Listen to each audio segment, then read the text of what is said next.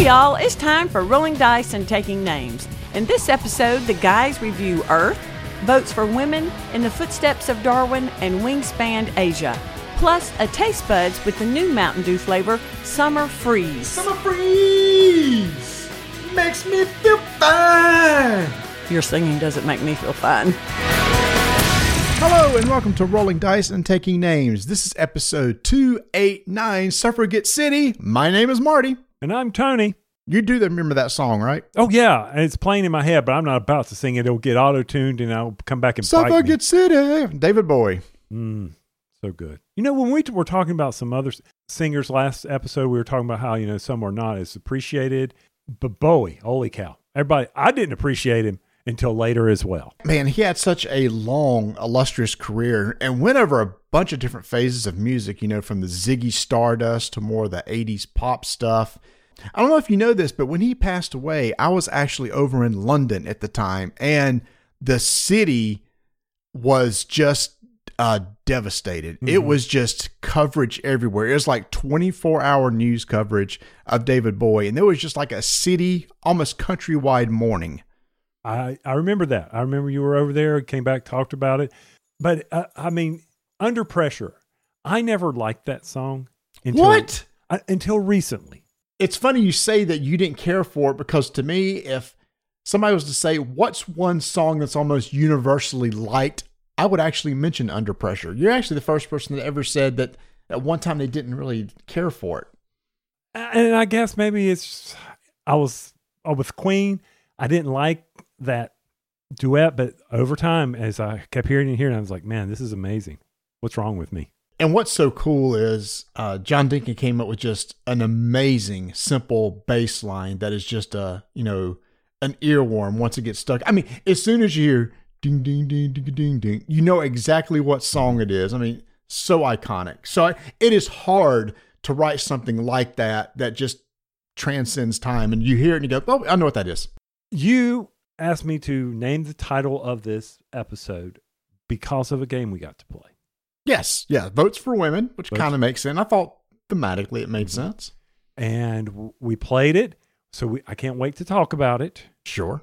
because there's some mixed feelings here. Yeah, so obviously we'll get to that. And that's actually one of our featured reviews of the show, uh, in addition to um, Earth, uh, which is a game that came out from Inside Up Games, if people have been really talking about and really hyping up too. So we'll see if we have mixed feelings uh, about that one or not.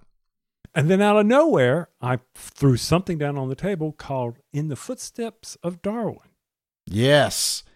I saw this game, had no interest, played it, and immediately have thoughts that I can't wait to share with everybody. So that's going to be, I come in later in the episode too. So yeah, uh, we got a lot of uh, stuff to cover, but I would like to reference a game that we talked about in the last episode, uh, Anno Domini. Remember when I said that, hey, it'd be cool with all the biblical history and stuff if they have some more uh, board games themed around that? Like literally the next day that our episode uh, dropped. Uh, Shem Phillips and Sam McDonald, you know, they're the ones that make Raiders of the North Sea and that whole line of games uh, that they had. So they had a stream where they're just announcing some games that were going to be coming out. There's a new one coming out called Ezra and Nehemiah. They said it's the heaviest or most crunchy game that they've ever done. Ooh. And basically, the theme is about the Israelites coming back from captivity to rebuild the temple and and the wall, uh, the Jerusalem wall and the and the Jerusalem temple. And so there's facets where people are trying to work together to get the job done, but then they're also just competing each other to see how well they can get it. So uh, it looks great. It's coming to Kickstarter later on, but I just thought it was ironic that I mentioned, hey, it would be cool if.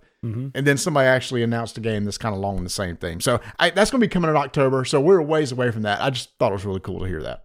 Okay. Well, keep an eye on that. And hey, with the um, Tantrum Con people over there, Tantrum Con, Tantrum House, sorry, doing those previews, can't wait to see what it looks like because you know it'll be on their channel. Oh, 100%. 100%. So I was especially intrigued when they said this could be their heaviest or crunchiest game yet. We'll see whether that's good or bad. I, you know, I, do I need another crunchy game? And one thing they said that they were going to be mixing a lot of the things that they're known for in their games clever card play, uh, different multicolored meeples that do different actions when you put them on the board or take them off the board. So they're taking all these things they're kind of known for and throw them into one game. Once again, do I need another crunchy game? I don't know. I don't know, but we'll But see. I, I enjoy them. I like. I mean, crunchy games give us the challenge, right? right, right. And, and that's one of the things that. How can I get better at that game? I keep coming back to them, even if I stink at them. I just want to beat myself, not you so much, but myself. I like crunchy games that are easy to learn, but very crunchy once you get into them. Yes. You know, it's like it's easy to make a complicated crunchy game. It's harder to make uh, easy to understand, get into game that's crunchy. Much like the baseline of Under Pressure, Dun dun dun dun dun dun dun dun dun. dun. I can't do it. except uh, Ice Ice Baby. He said, "No, it sounds totally different." It's like No, it doesn't. there's this dun dun dun dun dun dun. He said, "Mine is dun dun dun dun dun dun dun." I remember that quote. It's like, dude, shut up! You stole it. You stole it. Okay. You know you did. Just we, hey, it's a good Oh. thing. What can? Oh my! And you know, I was thinking of something until until we started to go down that track, and hopefully it will come back to me. Prevagen needed again. Do you think we could get Prevagen to sponsor the show?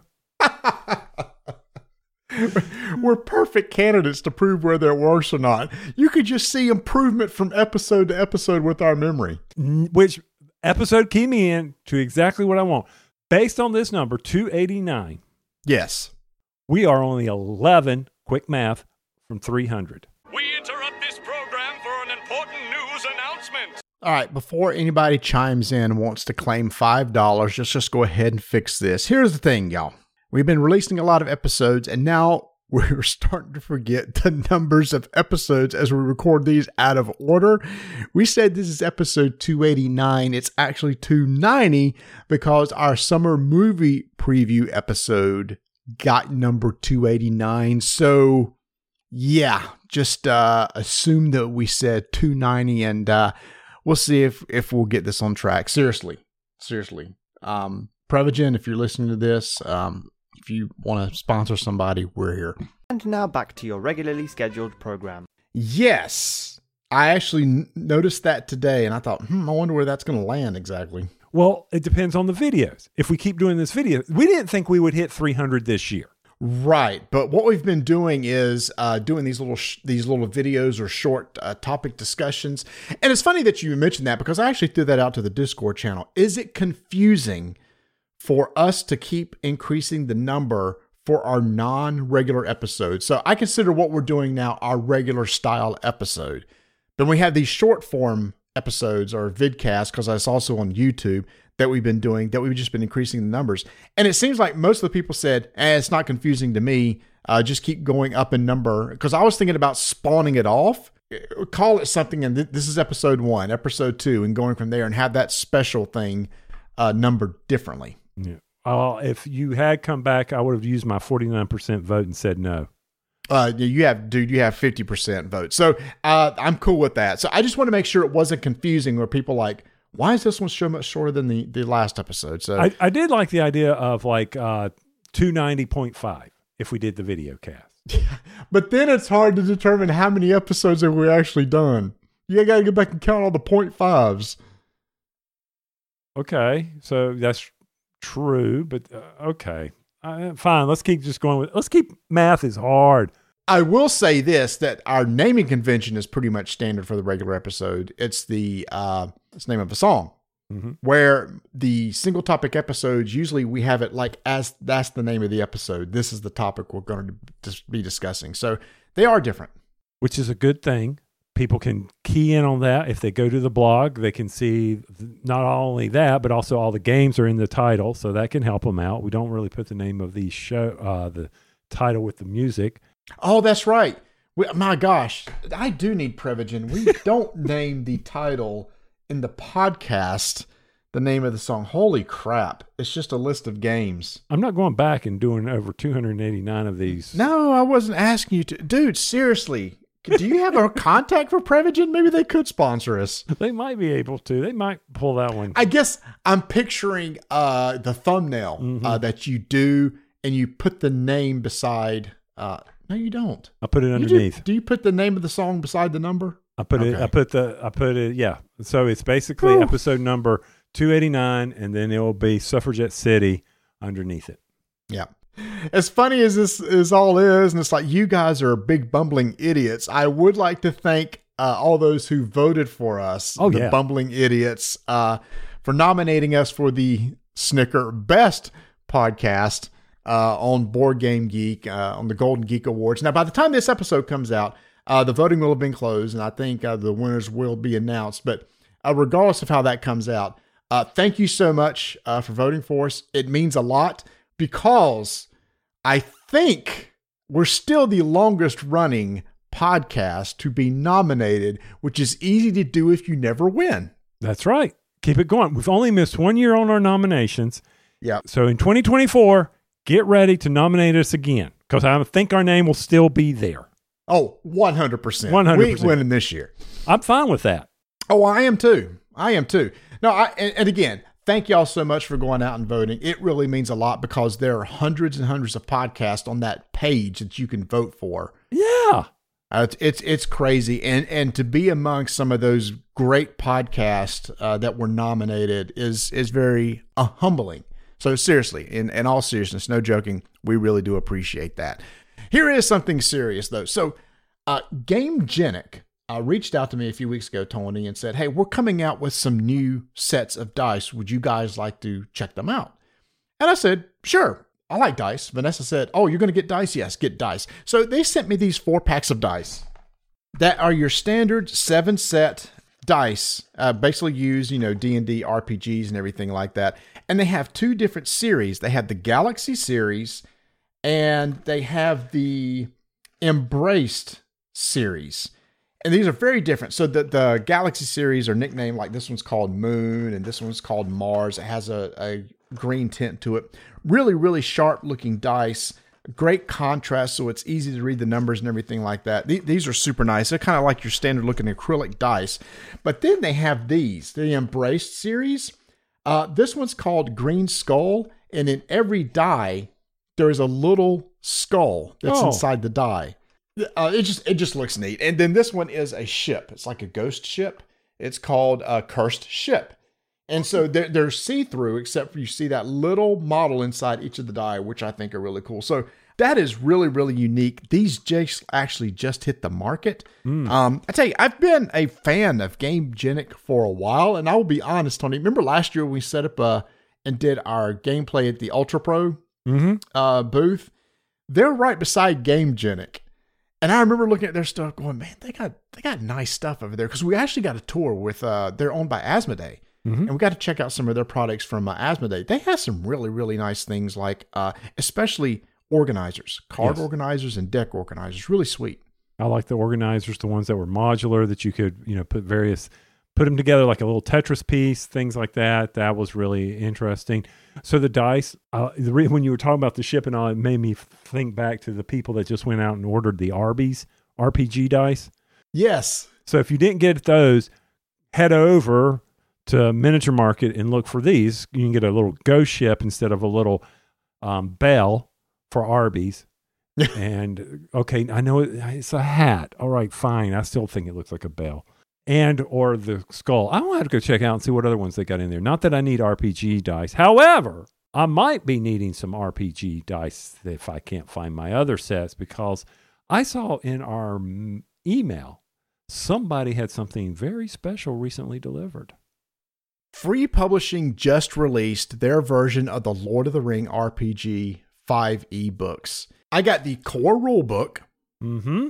uh, which is super nice. I got the the Shire Adventures, which I guess is a set of scenarios. Nice. it's it's it's a supplement that looks really cool, and the Lore Master board. I haven't opened this yet, but it's going to be like a typical board where it has all the rules inside Mhm. for the GM to use and everything like that. I, I mean, I just literally got this. I hadn't even taken the the shrink off yet, but I remember uh, I had said that uh, when I get these, I would love to run a session uh, on our Discord channel. Uh, a lot of people have been doing that uh, on our Discord channel where they just like a one shot scenario.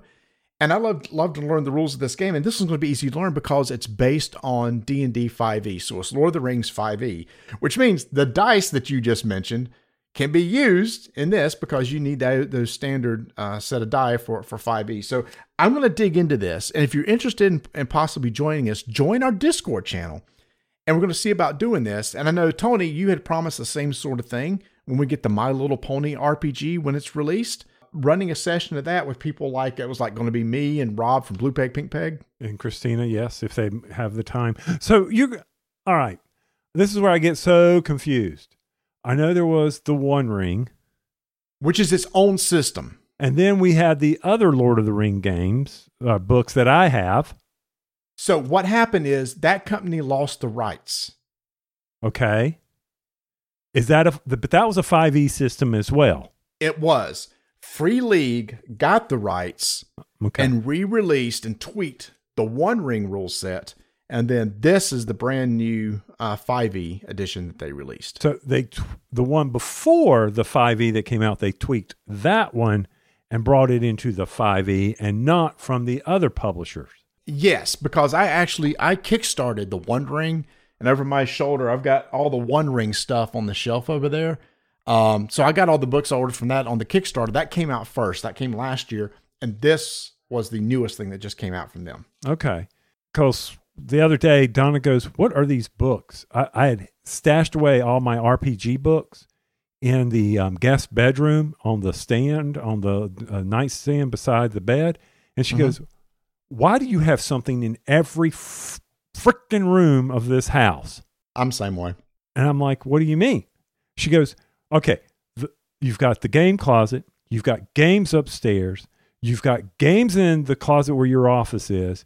And now I'm seeing these books in here. And I say, Well, good, don't open the closet door. and let's just leave it at that. Yeah. And she's like, I, I, I, and then she left. And I said, Yeah. okay. I go, it's, it's fair. And then she goes, and then I see on your credit card, you just ordered something. And I went, well, yeah, I had to. It was, I got an Easter egg, and we talked about this last time 20% off. I had to. Uh, You can't pass up 20%. Twenty percent off. No, you got to do that. You got to do that. And she goes, well, what'd you get? Is it something I'll like? And I'm like, no. Now you did just get something that I think y'all like, and that's that uh, Sagrada. Yes, the legacy version of it. Yeah, that just came out, and she seemed pretty interested uh, in that. She was very excited with that, but unfortunately, it will have to wait till June 1. And Yeah. then we are so going to crack that thing open. She's got to make a wedding cake. She's got to finish planning the wedding. I'm tired of this wedding stuff. Can we hurry it up? I hear you, man. I hear you. So anyway, uh, yeah, Lord of the Rings. Go join our Discord channel. I want to read the rules and possibly want to run a session. And before we finish up, I do want to go back to uh, Gamegenic. They threw a couple of extra things in the boxes, which I thought are cool. If you're into card games like Magic or stuff where you need a life counter, they've come out with their own versions of the life counter. There is a, a set of four they come out with. Uh, that's a little circular disc. They're nice and plastic. You ain't got to assemble them or anything like that. And they go up to a uh, life of uh, 21. They're very easy. There's four different colors. Uh, very easy to use. Oh, I like that. What he's showing on the screen, I really like that because it's clear, except uh, so you can see the numbers behind it and they're not covered up. So you know which way to turn. Because I always, it's like a USB cord for me. I don't care how I put it on. Am uh, 90% I'm wrong. Well, then you probably won't be as thrilled with the next one because they Uh-oh. sent another counter. Uh, this one goes up to 99, but it's the two dials. So you don't exactly know which way to go. But once again, this is a nice plastic heavy duty counter, uh, pre assembled. So if you need to go, like for Commander, uh, you know, because Commander starts at 40 life. Uh, so if you need something that goes up higher than 21, they also have uh, life counters that uh, go up to 99. And this is a real nice thing So- too. so let me This ask is you another something. product they just came out with. Yeah. So on that counter that goes up to 99, 99. Uh, who- Mhm. That was Well, there was 99. There was that was Toto 99, but there's also 99 red luff balloons, which I Right. thought about too. So if you turn it counterclockwise, does it increase? Counterclock counterclockwise, which for you is going to be like this. Nope, Uh, it's going to be and I- like this. I can't focus. This camera's not. So when you look at Oh. it, turn it counterclockwise. Does it increase one and decrease the other? Oh, great question. So I'm on 99 right now. So on the left dial, I'm going to go counterclockwise one. It goes to zero. On the right dial, go counterclockwise, the same direction, or the other direction. Go counterclockwise. It goes to zero. All right. So they both go to zero. Going. So they're they're set the same way. You go counterclockwise. So you go counterclockwise to increase, clockwise to decrease. Yeah. decrease. So it's going to go 33, 44, 55, 66 as I go counterclockwise on both of them. Yeah. So, like, I will ever remember that. I was just kind of curious because I never really thought about that. If you spin them counterclockwise, you're increasing. If you're spinning clockwise, you're decreasing. Okay. All right. So anyway, Gamegenic, uh, light doing life counters now and uh, dice. Uh, so that's getting uh, not not only a way to organize the cards, but also uh, a way to track life from Magic games. And uh, I'm gonna I'll be using these dice for the uh, RPG session. well, I've I will go find mine so I can be included. I'm going to be a um, grumpy dwarf. That's all there is to it. And I would expect nothing less. hmm So what did you bring me? Well, I brought you a new flavor of Mountain Dew. Taste buds. Taste buds. Taste buds.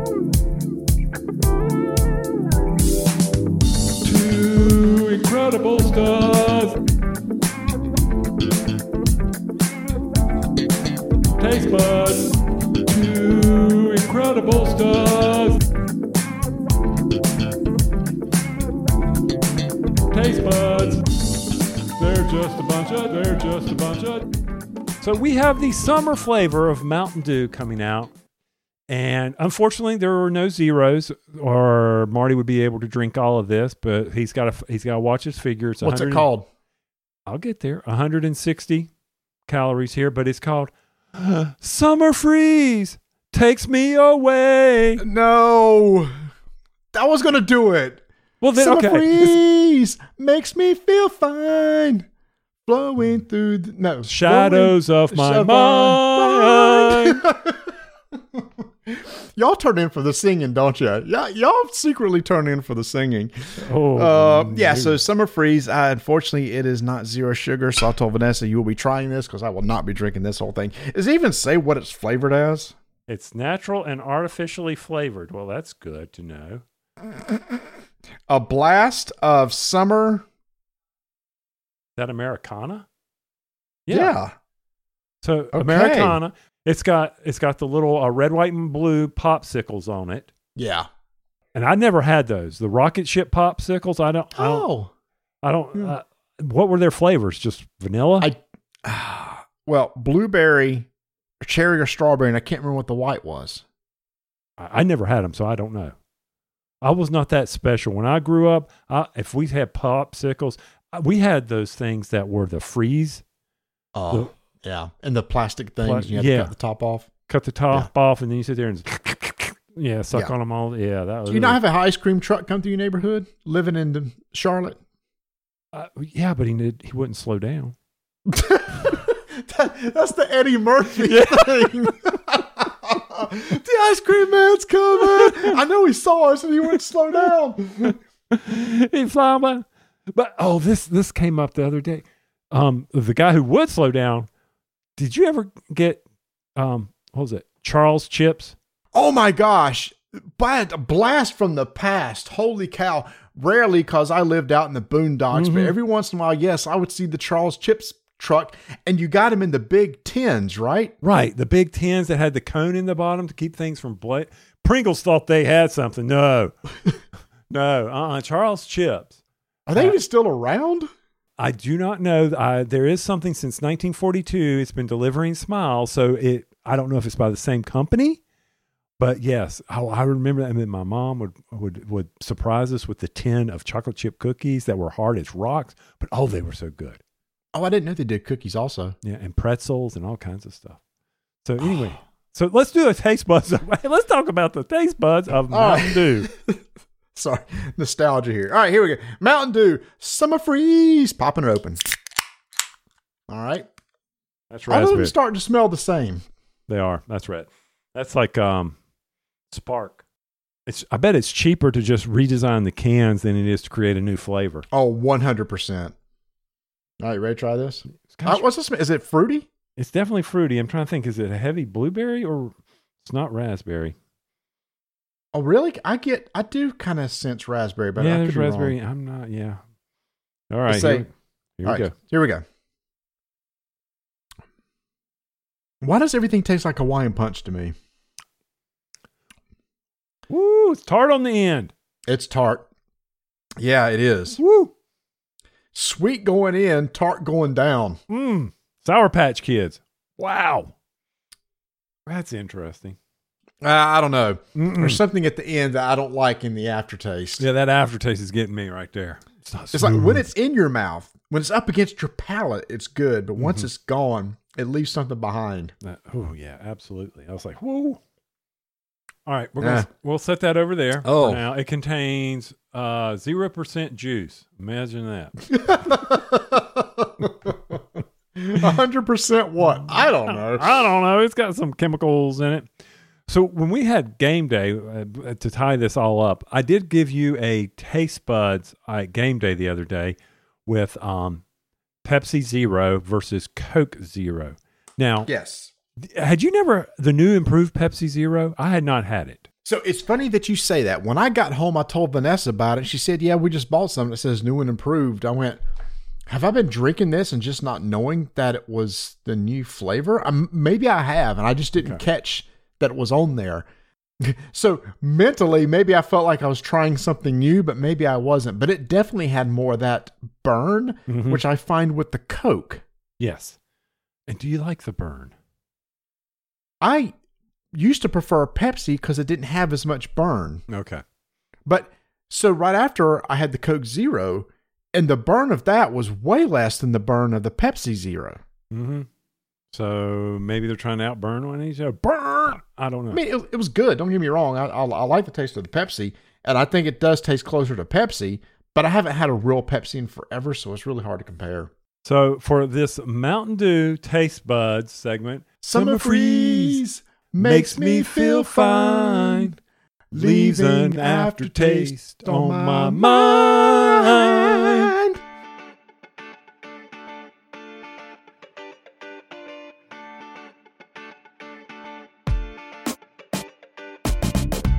Hey y'all, last episode we talked about our brand new sponsor, Gametoppers LLC. And guess what? We have a code for y'all to use RDTN15 to get 15% off all mats and accessories. And since we've announced that code, the president and godfather of the company has contacted me, Kevin, and he said, By the way, nobody's used your code yet. And uh, he said, maybe you need to reference page 62, section 4 of the contract. So I, I quickly flipped over and come to find out, y'all, if this code isn't used, there's some terminology in there, in there has to do with breaking of kneecaps.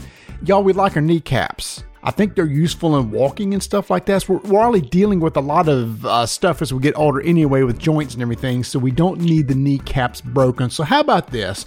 Y'all head over to GameToppersLLC.com. Check out their stuff. If you get something, use code RDTN15. And if you don't, hey, could you at least put in a word saying, hey, I heard RDTN's ad. Just want to let you know I'm here. Save the kneecaps, okay, y'all?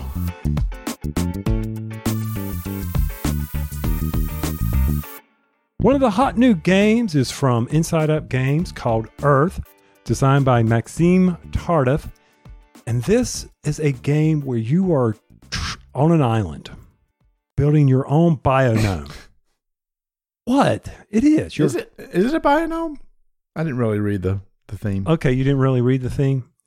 Because overall, I mean, what you're doing is you're gathering cards, trying to achieve certain objectives that are on your board or on the main player board, and achieving those objectives near the end of the game gets you victory points, along with a bunch of other conditions that give you victory points.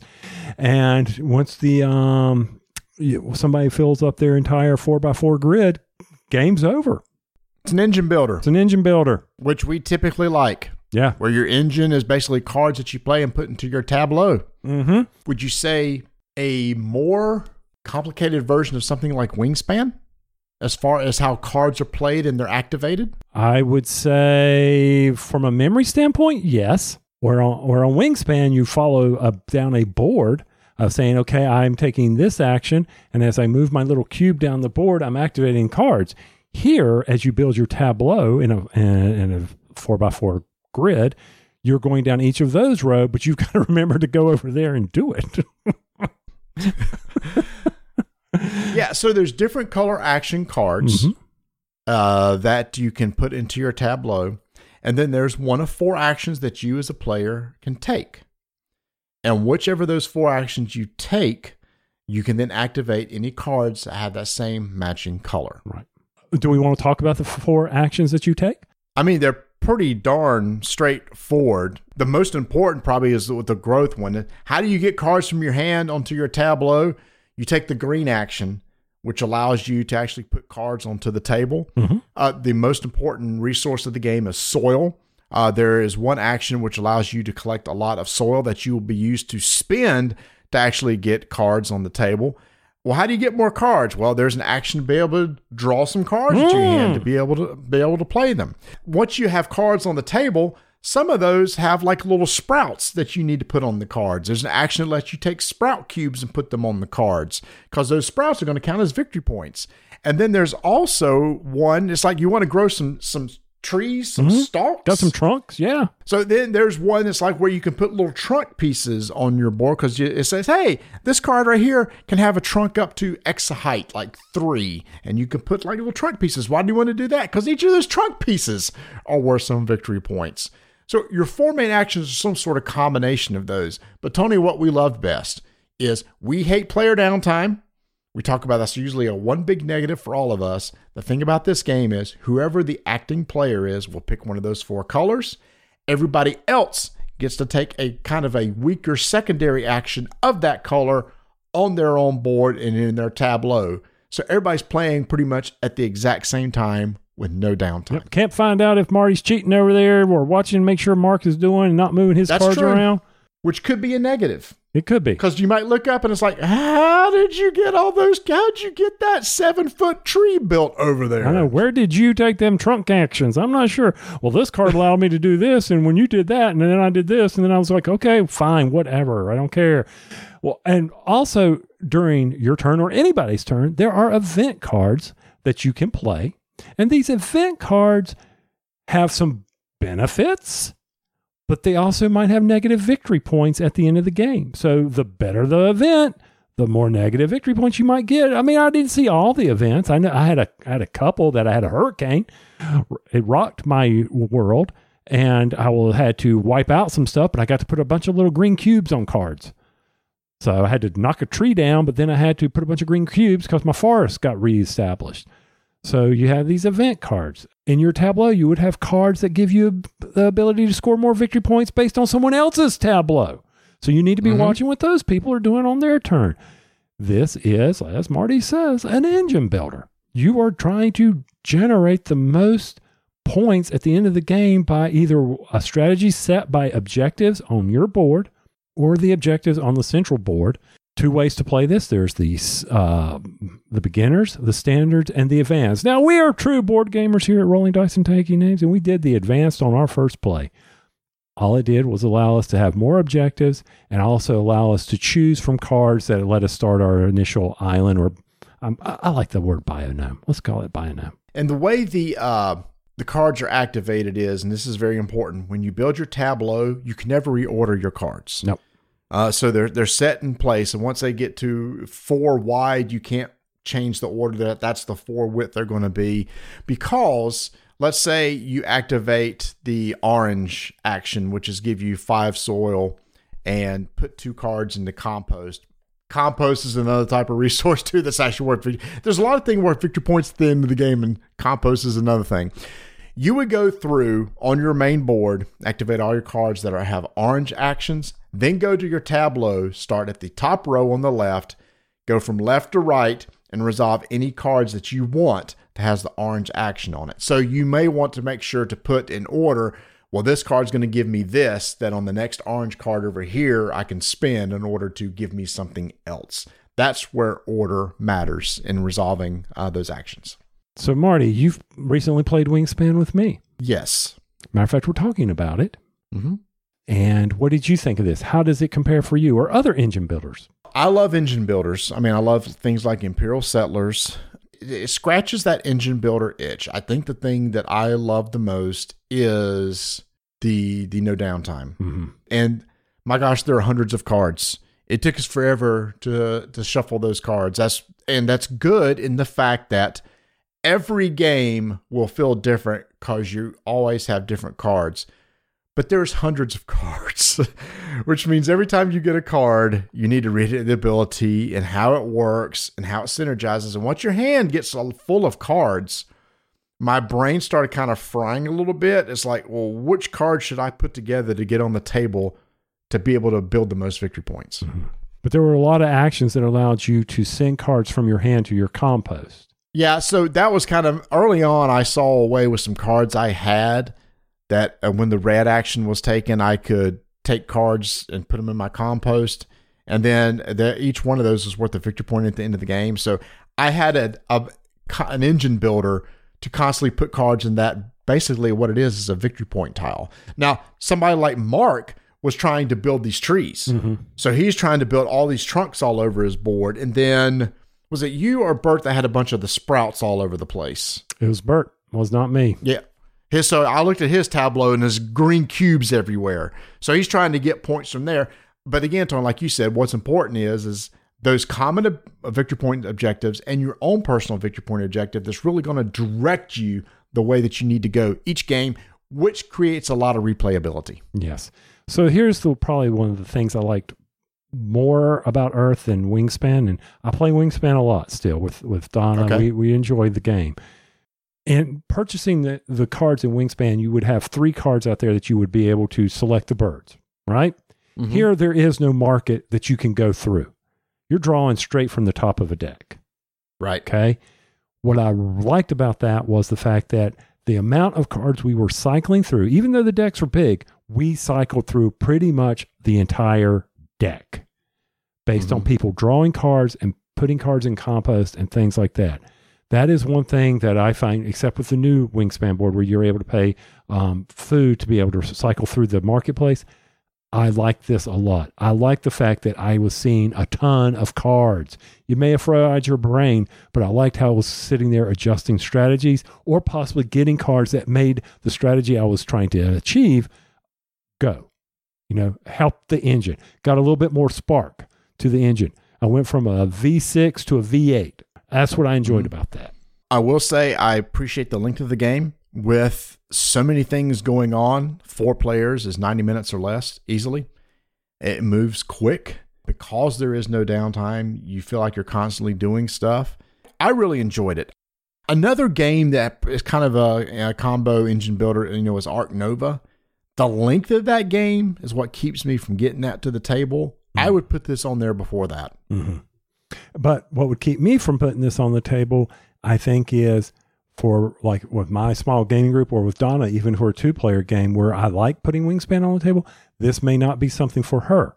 Okay. Mm-hmm. Because of the amount of card and being able to go through and process all that. Not saying she couldn't. It's just something that could be, like you said, overwhelming. So let me just keep this tra- tracking those actions. Simple things like that make a difference. I would put this on the table anytime. I enjoy those quick engine builders, and this is truly very quick. Now, now I will say the theme doesn't jump out to me, and I'm very consistent with this, y'all. The nature theme is just uh, kind of tired for me, but in most classic Euro form, you don't really think about the theme once you start playing the game. You're literally just looking at trying to get pieces where pieces need to go in order to generate victory points. It did look cool seeing all the little trees out there and all the sprouts. Yes, the photography is super nice. Mhm. Uh, each card is unique. They have a little flavor text if you want to learn. It's very educational if you want to learn about nature and all these things. And it is the, it is very sharp looking. But again, it's just one of those themes that's not going to jump out to me. But guess what? That do, that would not deter me from playing this game. That does not hurt my evaluation of this game. I do like engine builders, and I think this one is really clever. Now, I will say, Tony, even though you resolved the way I mentioned, I never saw that as an issue for me. Mm-mm.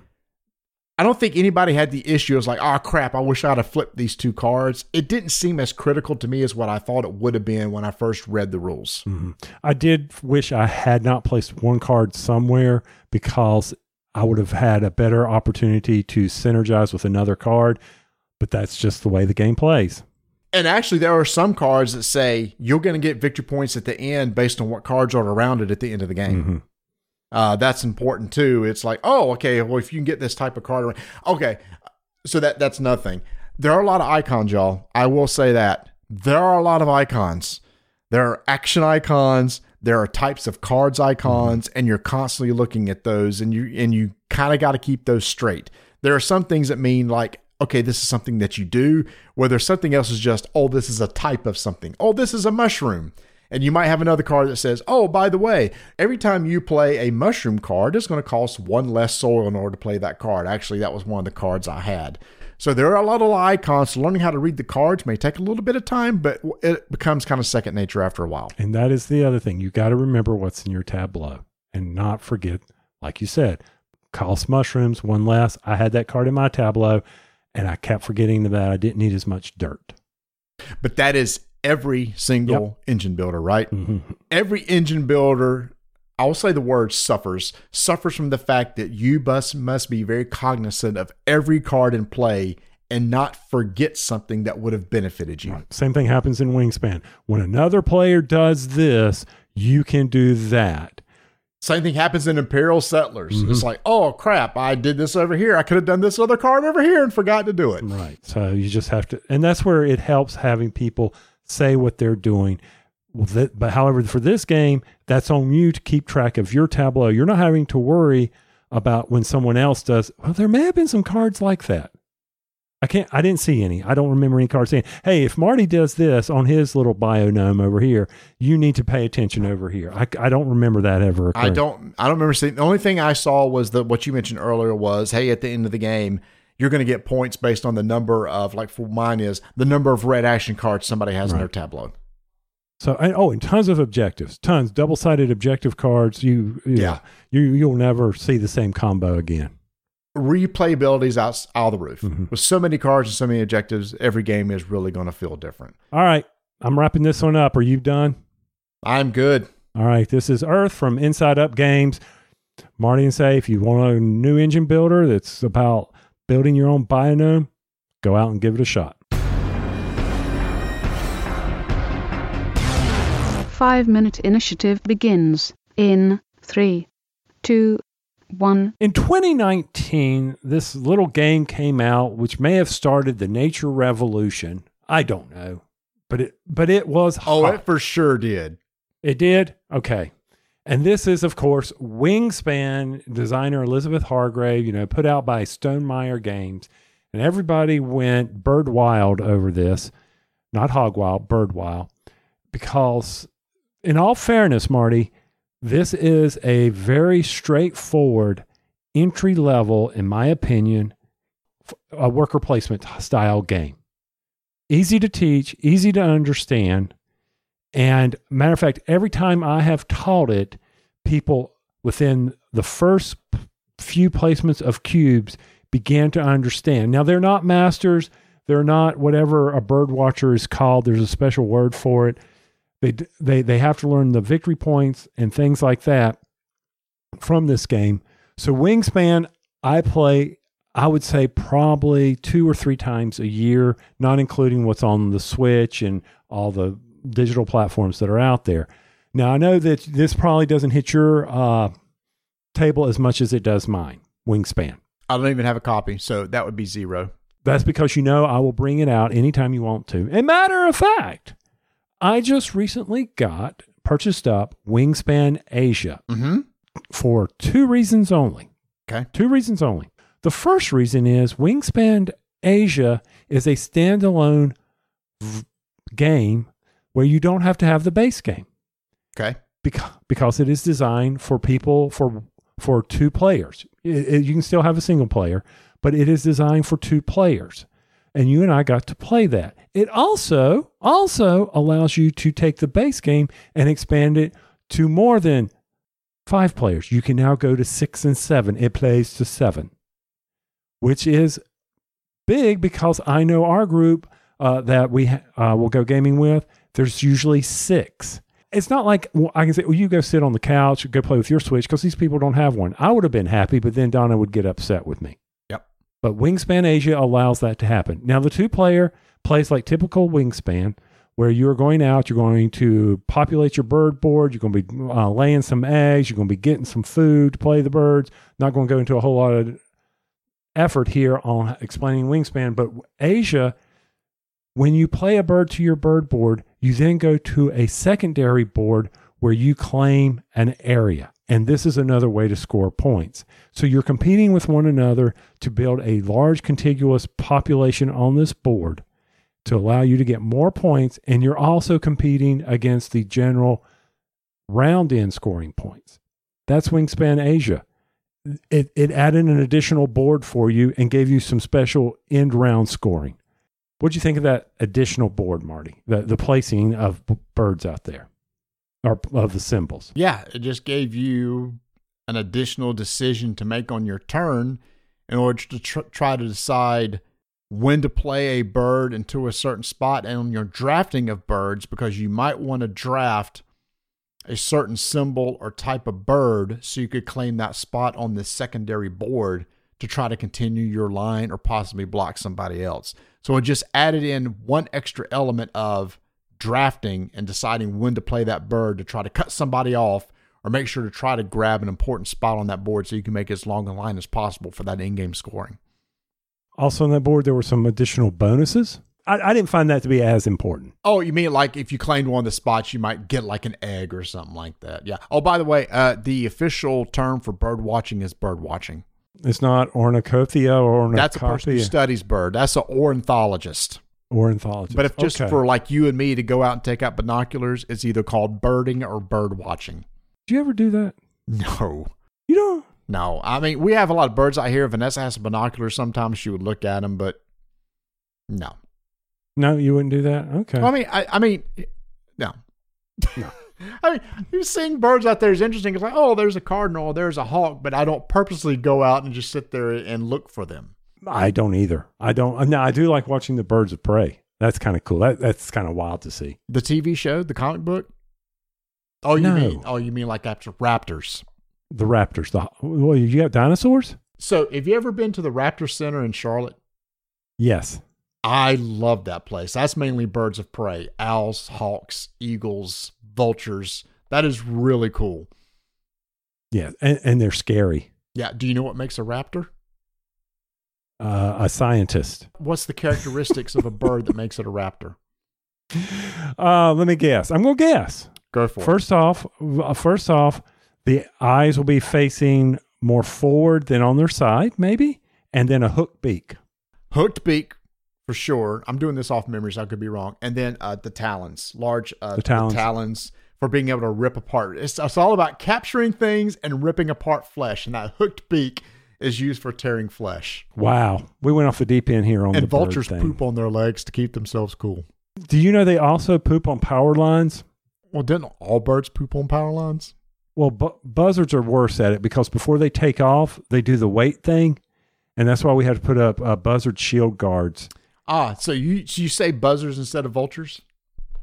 Buzz, yeah, are, yes, turkey, turkey, turkey, They're- vultures or buzzards. I, I say buzzards. I know they're vultures and buzzards. Somehow over here we got buzzards, but the buzzards and vultures are pretty much the same thing. Mhm. But anyway, uh, did you know that vultures will throw up in order to scare off predators? I, I did not know that. Did you know turkeys can't fly? That's what I saw on WKRP. Okay. What are we talking about? Wingspan, Asia. Asia. Yes, if you're looking for a two-player version of Wingspan, add in this expansion. I think it's Yeah. clever. I, I do think it adds an extra element. If you want to play with six or seven people, then you got to get this version. There. Yeah. Done. I, I agree. And one of my favorite things about it is there's enough components in the box. You don't have to bring in the other uh, expansions just to play the two players. He brings in a, a nice, You know, you got all the eggs, all the food, everything you need. You got both sides of the board from a previous expansion. One thing I will never do for these expansions is merge all the bird decks together. I can't do that because of I think it dilutes it down. You don't get to use various card abilities from that standpoint. I like all the actions that they continue to do. I'm I'm wondering. I know there's let's see, that's you know over 200 plus bird bird cards out there now. I didn't know there were that many birds that you could do. The artwork is amazing, but yes, to Marty's point, if you enjoy Wingspan, if you want an uh, opportunity to just play it as two people versus just playing birds on a on a deck or on your player board, this is the one to go to because the duet um, board will definitely give you more decision making while you're playing this game. Wingspan Asia, Elizabeth Hargrave, Stonemaier Games. And I almost guarantee you that somewhere from this segment, we're going to be owing somebody $5, so just get ready for it. Five minute initiative is complete.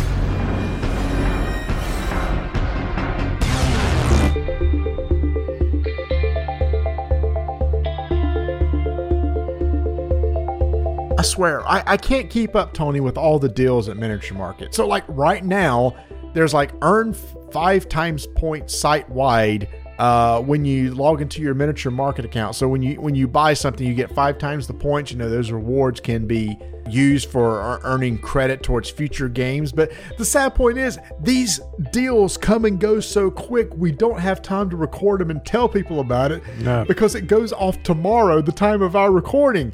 So the only thing I can say, y'all, is to make sure to uh, subscribe to Miniature Market's newsletter so you can keep up with these sales. We are very fortunate. There are several people on our Discord channel, Tony, that if there's a big sale that will come up, usually they'll let us know from Miniature Market that they're doing it. A lot of people may jump on it real quick. And you do have to jump on these deals pretty fast because lots of times this stuff will sell out quickly, especially on really good deals. It seems to me at this time, as uh, we come up on Origins and Gen Con, that they're trying to start clearing up maybe the warehouse for all the new releases. So keep Absolutely. an eye out for some uh, really big deals uh, coming out from them. And in addition of offering discounts on the board games, Miniature Market has a rewards program. I know I've accumulated a lot of points that helps get you some discounts, especially as we get close to Gen Con. You know, you'll be able to get those new games with using your discount rewards.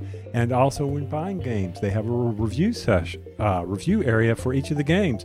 And it's important to read those product reviews, but better yet, games you hear about here are also posted over at miniaturemarket.com. Check those out.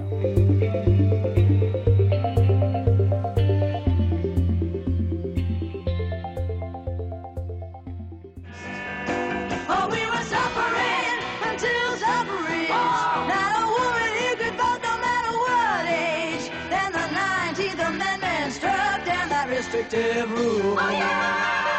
until suffering. Not a woman who could vote no matter what age. Then the 19th Amendment struck down that restrictive rule. Tony, do you remember that song from Schoolhouse Rock? Oh, yeah. Teaching about the 19th Amendment? hmm Yes, I do. And and all the the little cartoons. I, I'm using the Schoolhouse Rock as some of my trivia for the neighborhood because I love. It Oh, you so are. much. Oh, t- uh, test me on one. You got any? Uh, yes. Uh, what was the name of the guy who threw the ball the wrong way in interjection? He had a name? Yeah. Oh, When mhm, found he had the ball, he made a connection in oh, the Oh, wow. other direction, and the crowd started shouting out interjection. so what was it? Because it's not going to come to me. Franklin. Franklin. Okay, yeah, that wouldn't have come to me. Well, Yeah, Franklin found he had the ball. That's hard. Well, this was the fifth round. I have to make them harder in the fifth round Wow. to separate, you know, the true trivia people, and they also hate when I throw in my pop culture. I assume you banned phones for this. Yes, they they they're welcome to uh, bring the phones uh, in, but they can't use them for the thing. I don't check them at the door, which is fine. I don't care if they cheat. It's not like they're playing for anything because our neighborhood got rid of the prize because it was against uh, the law to give out prizes to the to people. But that's another thing. We are here to talk about Vote for Women, a uh, board game by Tory Brown, Mm-hmm. and it is from Fort Circle Games. Did I do that Mhm. right? And didn't they do the one that we really, really, really, really, really Shores of Tripoli. Ah, yes. Yeah, that was our first game. Love that game. So that's one of those uh, publishers where now it's like uh, whatever you have coming out, I'm I'm really interested in. In fact, uh, they have a follow up game to Shores of Tripoli called Halls of Montezuma. Halls of Montezuma. Yeah. I just went to the um, uh, Marine Corps uh, Museum up in D.C. Uh huh. That was, if you're in that area, you should go do that. Sounds good. It's yeah. very good. Um, surprise! You learn. I, I hate when you go to a museum and learn something. It's such I have so many more important things to do than learn. Well, it's funny that you say learn because actually this is a game where you can actually learn stuff. What this does, this the, the subtitle of this game is Join the American Women's Suffrage Movement from 1848 to 1920. So basically, it tracks that period of time uh, when women and men were trying to fight for the uh, rights for women to be able to vote. And it was obviously a very long process that culminated in the adding the 19th Amendment to the Constitution, uh, which gave them the right. So it's an historical look of the different things that the movements had to go through to try to get this passed. And it's done basically by trying to get support of the states. And so you got a, a, a really, really uh, nice map with some really nice game pieces that are on the board. And essentially, one side is playing as the opposition, the other side is playing as a suffragist.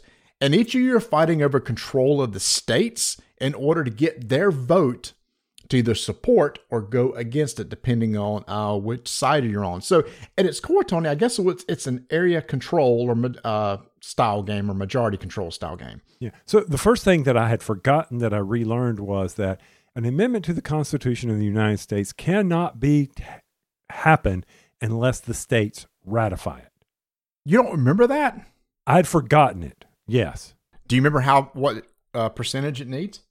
It's got to just be uh, 51%. No. Incorrect. no, no, hold on, hold on, hold on, hold on. It's got to be And I was going to complain about today's schools not teaching civics, and never mind, you're just proving me wrong. No, no, 51 well, 51% is common vote for something. Is it two-thirds? Close. What is it? Three fourths. Three-fourths. Okay. Yeah, so it's three fourths of the states, but it requires a two thirds majority vote in the Senate and House to even send it to the states, and that's even represented in this game mm-hmm. because before the va- the states can even vote on it, Congress has to uh, vote for it to even get out to the states to vote. So that's kind of what you're trying to do from each side. Is one is trying to get Congress to even throw it out to the states to vote for. And then once that happens, you want to get approval on your side in each of the states to vote your way. And if the people who want the vote for women get the 36 states, they win. If the people who don't want the women to have the vote get 13, they win. Correct. That's the game. Yeah. And it is done through this is a card driven game done through card play. So at the beginning of your uh, turn, you're going to draw cards, and each of you are going to play six cards back and forth over the course of your turn. And to take an action, you have to play a card. The card has an event on it. You could play it for the event, or you could take one of the standard actions that are available available to you, but you still have to discard a card to even take one of those actions. It was a very easy game to learn. Which I appreciate for an Mhm. educational game like this. It should be very accessible, which I think it is. As far as the gameplay goes, and I know this, I'm simplifying it, but that's what I do best in my mind is I simplify these things. It is a battle of putting and removing cubes because the one of the core rules is your cubes can be in a state and before someone else can add a cube can, for before the other side can add cubes they have to remove all your cubes. And that is where if your opponent has got a huge majority in a state then you may want to just leave it alone. Let them win. But you've got to keep that in check. You just can't let them go ram shot and suddenly load up in a whole area. Mm-hmm. you got to look at that because some of these cards are going to really adjust the board. They're going to swing some of the balance of the cubes. And you want that to happen. When you lock up a state, if those cards come out, you're like, okay, I'm fine. I'm protected there. And it may force someone else to do another action or, or take a, go to a different state. So that to me, Marty, was some of the game balance that we were trying to achieve during while we were playing this. we found it very swingy in the fact that uh, some of these cards are pretty powerful. And by the way, the cards are set up over three eras, which I appreciate. So you're actually kind of playing through history, and the cards themselves have a lot of information. They have like actual pictures and little flavor text that tells you a little bit about the card and, and what it's doing. But in general, Tony, what I found, most of the cards are adding cubes, uh, maybe drawing a couple cards, playing one. There's one that gets to go through your deck, find a card that you want to play, remove one of the tokens from Congress that's needed in order to throw the bill to to the states or add one. And so most of the cards kind of did one of those functions. Well, so let's say Tony that you were playing. Actually, we did this. I was the opposition, and uh, you were the suffragist. You may go, "Hey, I'm going to play a card. I'm going to put uh, six cubes down here in the south. Boom, boom, boom, boom, boom, boom. Oh, that, that's nice, Tony. You just did that. Guess what? I'm going to play the card that says I'm going to add six cubes in the south, which basically means if you already have a cube there, I just remove the ones you just put in there. So that is constantly what I town- found on is that's going back and forth between the game. You may think you have a region locked down, and all it takes for the other person to come in and go, nope, I'm just going to wipe out all these cubes real quick. Some of the cards that allow you to do that made you roll die. Mm. The campaigning action. So that's one of the actions you can do. When you discard a card, you can take the campaign action. You actually have campaigner tokens that are in different regions of the country. And when you take this action, you're going to roll uh, a certain number of dice depending on the number of campaigners you have on the board. And then you'll assign those dice to each of those regions. And whatever number you roll, you assign that number of cubes to the board. So that's one of the standard actions that you can take on your turn uh, when you discard a card. So you can play it for an event or discard it to take a campaign action. But I was referencing the actual cards that we played for the event. We were sitting there rolling dice constantly. Not only the Oh, campaign, yes. yeah. It was just like, okay, and that you may or may not like. That I, I've just wasted an event and I'm rolling these dice. Yes. So there is dice rolling in the game. So there is that aspect of the luck. They do have a mechanism to kind of combat that in the main resource that you have in the game are called buttons.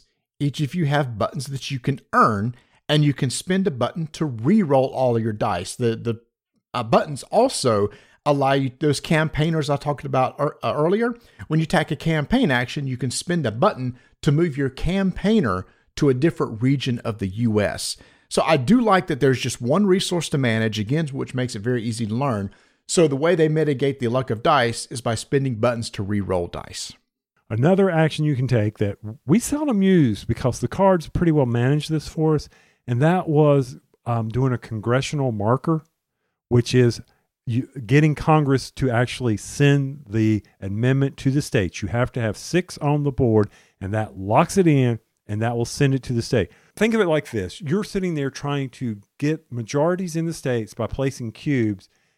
And as a side note, as you feel good about your majorities, you may want Congress to go ahead and send the amendment to the states. And the way you do that is lobby, do the lobbying action.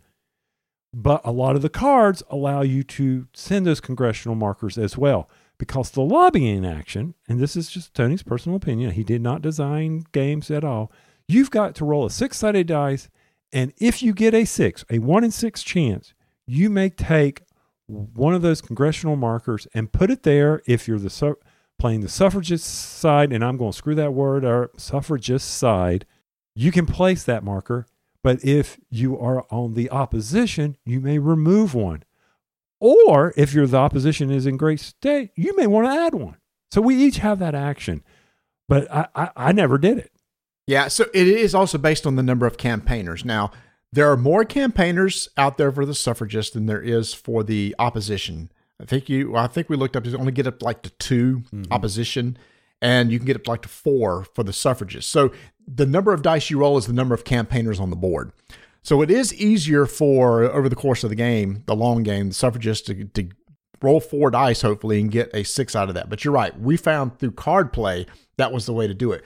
And you mentioned why would you want to rush it? Because as soon as you get six markers on the Congress and it's thrown to the states, you immediately evaluate the board.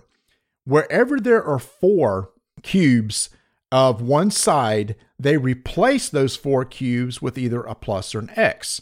So if it is four opposition cubes, it's placed with an X, which means they, they voted against the amendment. If it's four of the suffragist cubes, it's replaced with a check, which means they approve it. Mm-hmm. So at that point, it's a race then for the opposition to get 13 X's on the board and for the suffragists to get 36 check marks on the board. Now, once you've done that for the areas that don't have four, you still fight over those at that point, but the other states are then locked in. I like that because then that forces, okay, those states are taken care of. There's nothing we can do. So now we have a smaller area that we're now fighting over, trying to get your four cubes onto that state. other things that can happen is there are strategy cards and state cards that are out there for people to claim. Matter of fact, one before you even go out there and do your um, your play a card phase, you have the strategy phase, and this is something else the campaign buttons are used for, and that is bidding on these strategy cards that will allow you to possibly negate various things or get to do special actions. They're just special event cards. Yeah, they're a little bit more powerful event cards than, than what we found. And also, there's the state cards. Once you get four cubes in a state, and at the beginning of the game, the, there's a random set of state cards that are played out that'll be used in that game. If, let's say, for example, Ohio is one of those cards, the first person to get four of their cubes in Ohio gets to claim that state card, and they'll have a chance to use it at some point in the future in the game. and you don't lose it once you got once you claim it once you fourth cube so if someone comes and removes it you don't lose that. I, I enjoy i like that. I like when a game does that where you're not you know passing cards back and forth. Hey i was there first. I got it. And and strategy and state cards can be played anytime during a round um, however you only get to do one. You either play a strategy or a state card. You don't get to just keep doing it. Like if you've accumulated a lot of them you can't sit there and play a play a whole bunch of them. And those are powerful cards. Yeah. and, Yep. And so with that, I mean, everything's going along fine. Congress sends it out to the states. We're battling. But let's say we don't make it to the final vote, to the 13 or the 36. Mm-hmm. There's a final vote f- action that, so you're thinking, oh, well, do, do we end in a tie? No, we don't end in a tie. You go out and then you have a final vote. So if you did not solidify opposition or approval, after six rounds. After basically, six the game rounds. goes over six rounds. So after each side has played six cards, basically, uh, it goes to the next round and you draw up new cards. And by the way, you do have your own separate decks. It's not a shared deck. So there's a suffragist deck and a opposition deck. And again, those are the ones that are sorted by eras. So uh, that's why I like this too, Tony. At the beginning of the game, everything's kind of happening over on the East Coast. But by the end of the game, there's cards out there that's going to allow you to put stuff in the West. So you actually see the states come into play as the years go along, Mm-hmm. as they become part of the union. To while eventually at the end of the game, you're putting cubes out in California, etc. yeah, the late cards help you with that. Yep. but if, if we don't get there and, and mm-hmm. we and we end and we end the game six six round turn whatever because they yeah after six turns it, it has been sent to the states but we don't have a majority then we go to a roll off How does that work? both t- sides roll dice and whoever has the majority based on cubes plus the number whoever has the most wins and if there's a tie then the opposition gets it unless there's a special card in play and then the other side gets it oh wait there was another special card that can come into play that allows you to not use a six sided you could use it at plus eight that's how the game can end which is what happened to us in a game and i felt was kind of anticlimactic I agree. And this was interesting because I went and listened and watched other reviews, and this is going to be a personal preference. I saw a couple reviews where people loved the tension of the final roll off. To me, it wasn't rewarding. I felt like we are literally coming down to the roll of a die to where uh, there were some situations where there were no cubes in play. So it was just a straight roll off or some, maybe one or two cubes. So maybe the other side had an advantage. And literally just going, okay, roll this one. All right, roll this one. Uh, roll this one. Roll this one. I got all mine out. Okay, you win. Congratulations. But some people like that. Some people like that tension of like rolling and see who gets it and the tension of like, oh my gosh, I only need two more states and I can win. So I think that's going to be kind of a personal preference. That's the part I agree, Tommy, that kind of fell. Wow, I've played this amazing game so far, this amazing air control game, and now it's going to come down to die rolls. Right. And I understand why that is because you don't want it to drag on. You don't want to keep battling Right. over states with cubes. And and those campaign buttons, you can use those to get a reroll if you want during, the, during the final. So it's uh, it's important to if you're seeing this coming to start collecting those. And by the way, the opposition doesn't have as many opportunities to get the campaign buttons as the other side. No, my gosh. So when I played as the opposition, I was struggling to get buttons. And whereas the suffragist was like, where'd you get that little stack of buttons from? so, and, but also, too, remember that the opposition only needs 13 states, mm-hmm. whereas the suffragist needs 36. It's not 100% asymmetric even though you do have your own decks of cards, those cards are really very similar in how they work. Mm-hmm. You have the same types of actions, but your goals are a little different. Where it's important for the suffragists to kind of have everything kind of covered, the opposition we found like if you could focus on a couple regions and really kind of lock those down and get 10 or 11 votes, and if you go to a final roll off, you're probably going to win a couple of those last final roll offs. So my final thoughts on this was that I'm used to the heavier games, like Shores of Tripoli. Loved it, great game, and I and I enjoy the um, heavier games along these lines. You know, Twilight Struggle, things like that, where we've played recently. Yes. However, I do think this game is a great game to bring someone into this card play. It can bring them in with the historic side of it, the theme of it, to rope them in and say, hey, do you want to try this game out where we're placing cubes out here, playing cards as we try to ratify the 19th Amendment? We want to change history. You know, you're selling this game to someone who may not be really into the big games, especially two players. This this can play up to four players, but right now I'm going to tell you play two. And we tried it with four, stick with two. Because literally with four, you're almost sharing hands. Mm-hmm. Um, so yeah, we like Tony and I definitely like it better with two. Now, the best thing that when we played it with four was the trash talking. That's true. I mean, say, oh, you can do better on that roll, Marty. Come on, spin the button. Spin the button. Come on, big boy. about- yeah.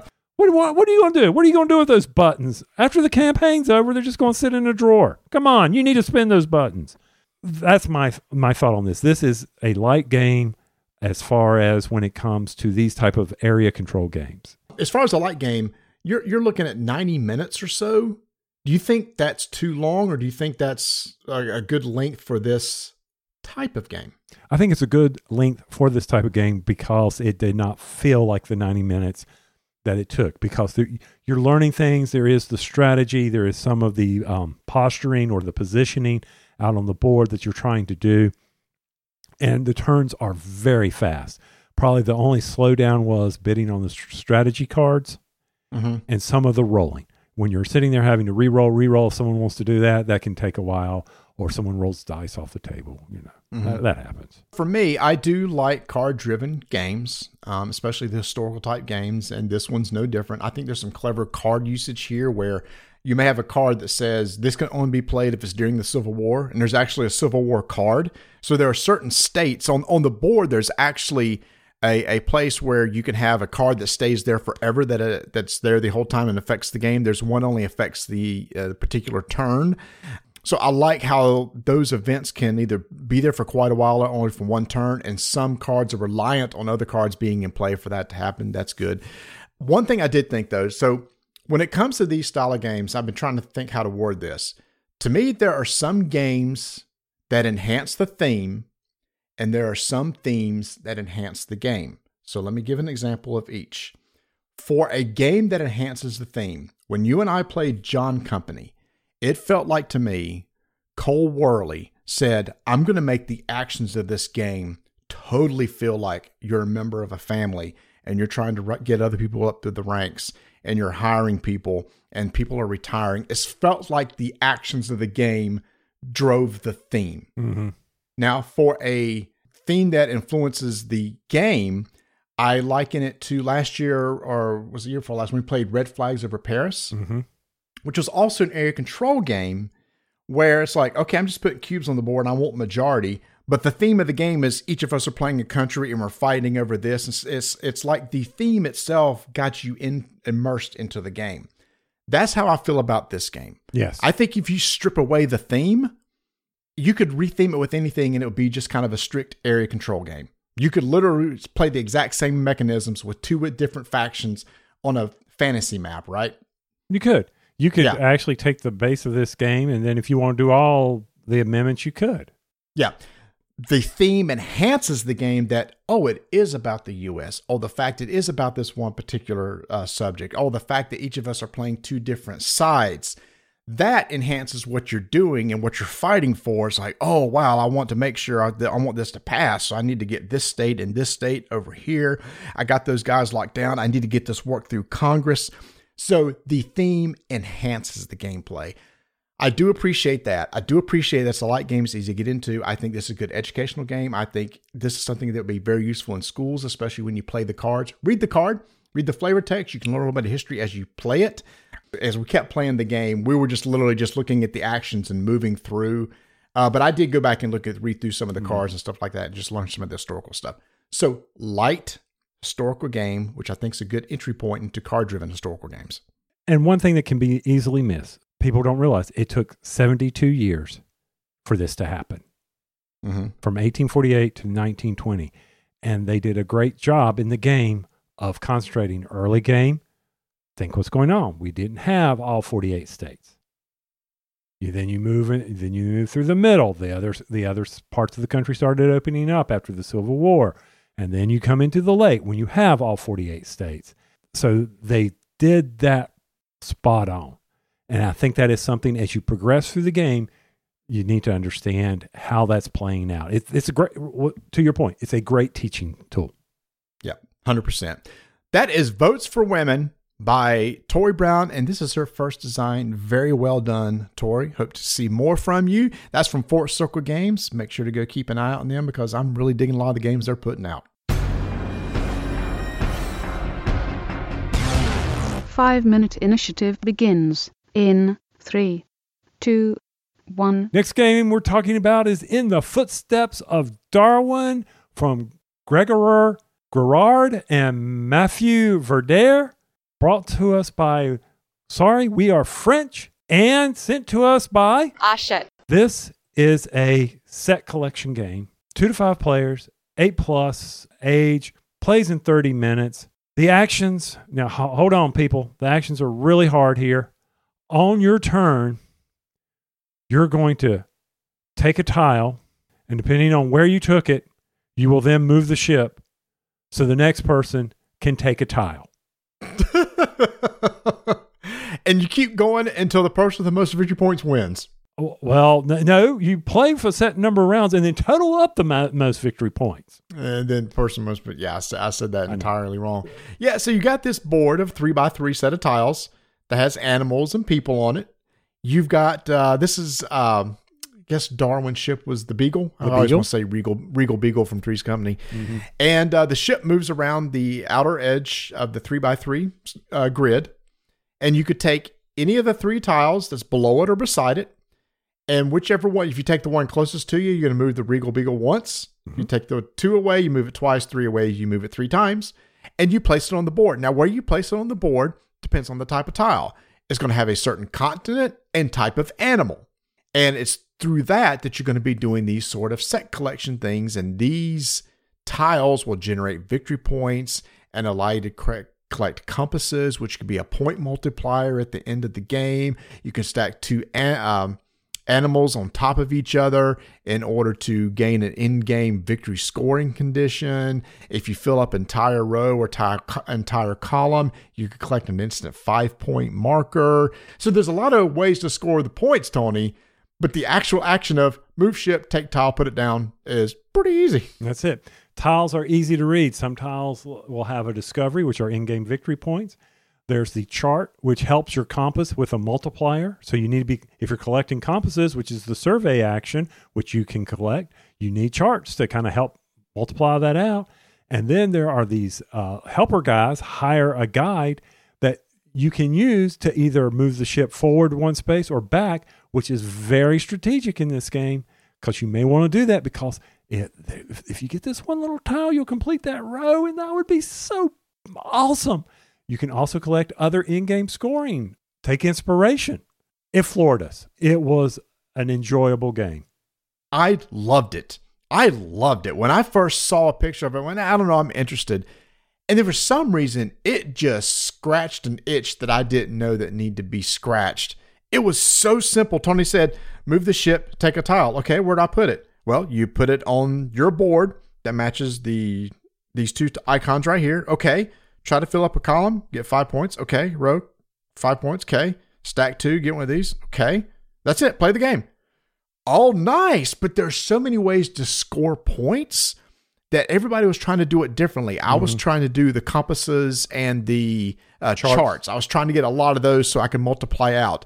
I think uh, Bert was trying to go for wasn't he doing the full rows and full columns, trying to score five victory points per pop, or was that you? No, that um, that was Bert and I. Yeah, write, write a publication, and also the big thing was develop a theory, get the additional victory points at the end.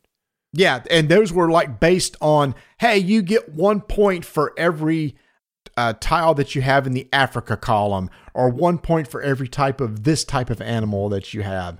Once you uh, get to the end of the certain number of rounds, you literally just count out the points on your board and post the most points wins. But for some reason, it moved fast. Holy cow, it moved fast. It's like Tony's turn, he take a tile. Bert's turn, he take a tile. My turn. Now you really can't plan out your turns because you just don't know where the boat's going to be.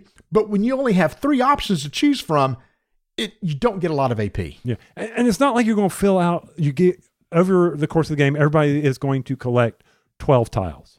Everybody's Mhm. going to collect twelve. So it's not like you're filling up all the rows and columns. You're not trying to complete every one of them because it is important to identify.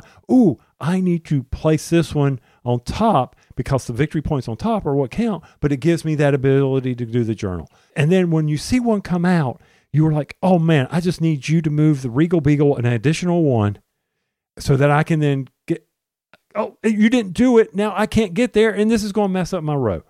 Unless you spend one of your tokens, Right. people tokens, in order to to move the boat. So there are wit- ways to mitigate being able to move the ship. So probably early in the game, you kind of want to focus, maybe getting a couple of those guys, maybe those those resources available to you. So towards the end of the game, you can kind of complete your scoring goal. I've I really, really, really enjoyed this. I know. I mean, I, I swear it's one. It just surprised me how much fun it was. And literally, we played. My gosh, you said thirty minutes. I think we finished in 20 Mm-hmm. I, it was that fast, but fulfilling. I mm-hmm. got everything out of it I wanted out of the game. And you know, we we talked about my shelfie recently. This was kind Yeah. of like a flat shelfie for me. Yes, Both have been fulfilling fillers. Either one of them. So once again, this is in the footsteps of Darwin from Sorry, We Are French, brought to us by Hachette Board Games. Five minute initiative is complete.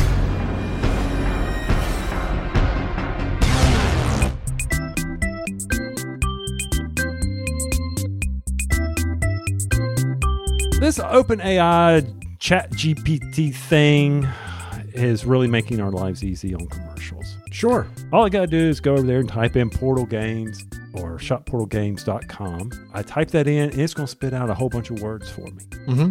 So just for the fun of it, Marty, I Oh said, you know gosh. what? I typed in Portal Portal Games Thorgal. Okay. All right. And it comes back and it's saying, you know what? Portal Games is a board game publisher in Poland. Well, we know that.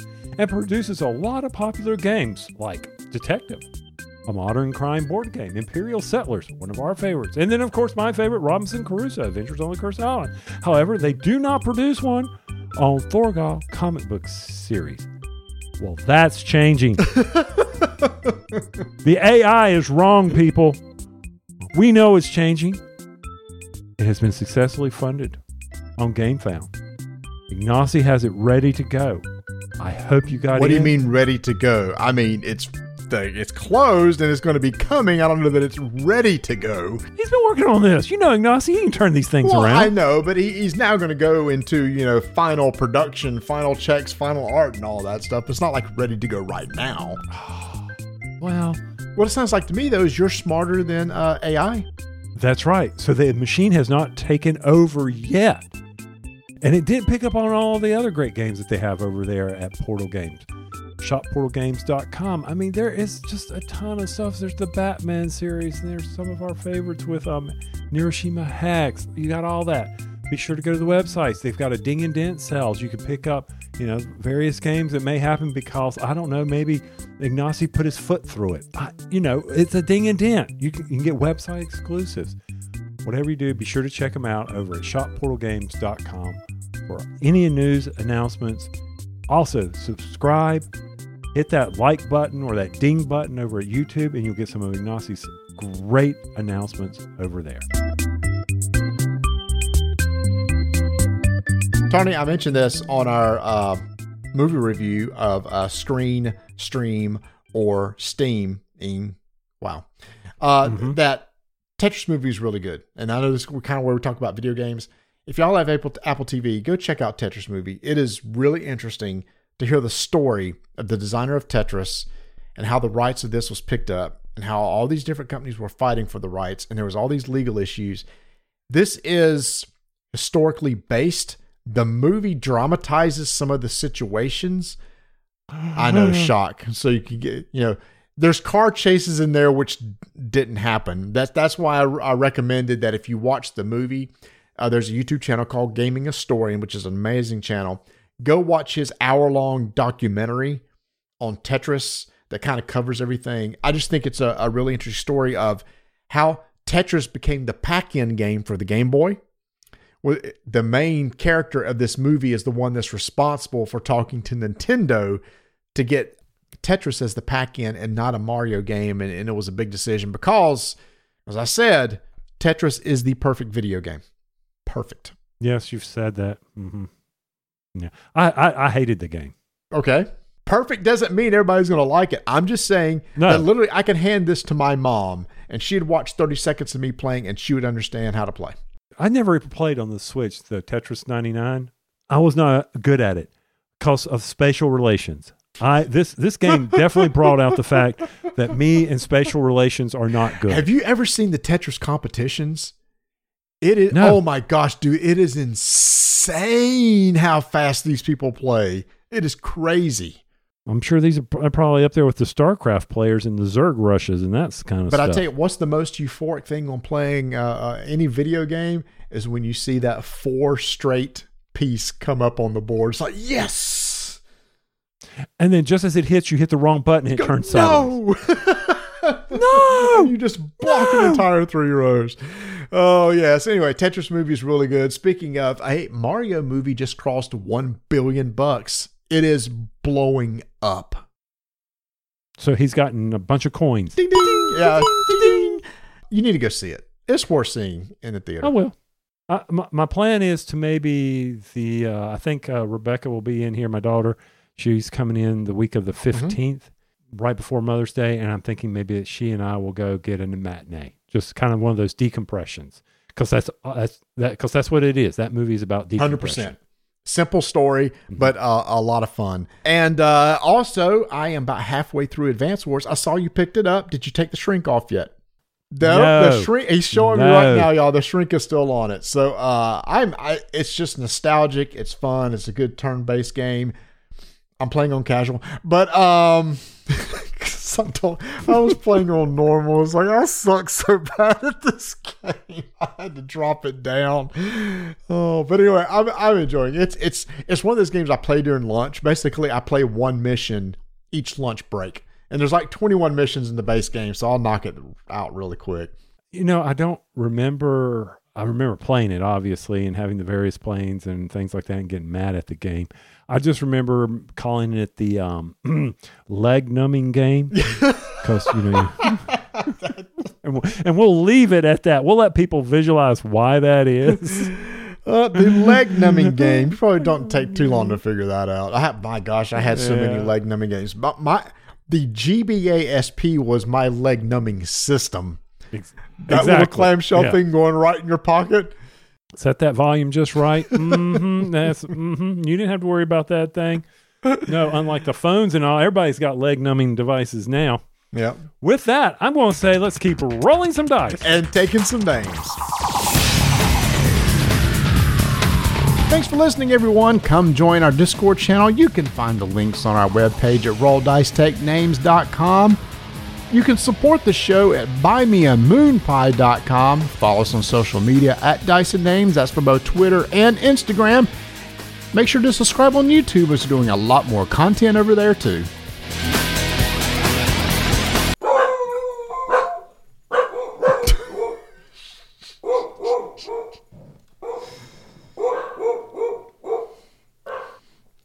Wow. Okay. The dog is now on the bed. He's tearing up the bed, or she's tearing up the bed.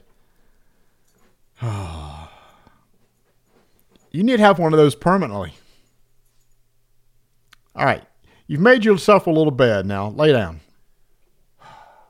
Three weeks can't come quick enough.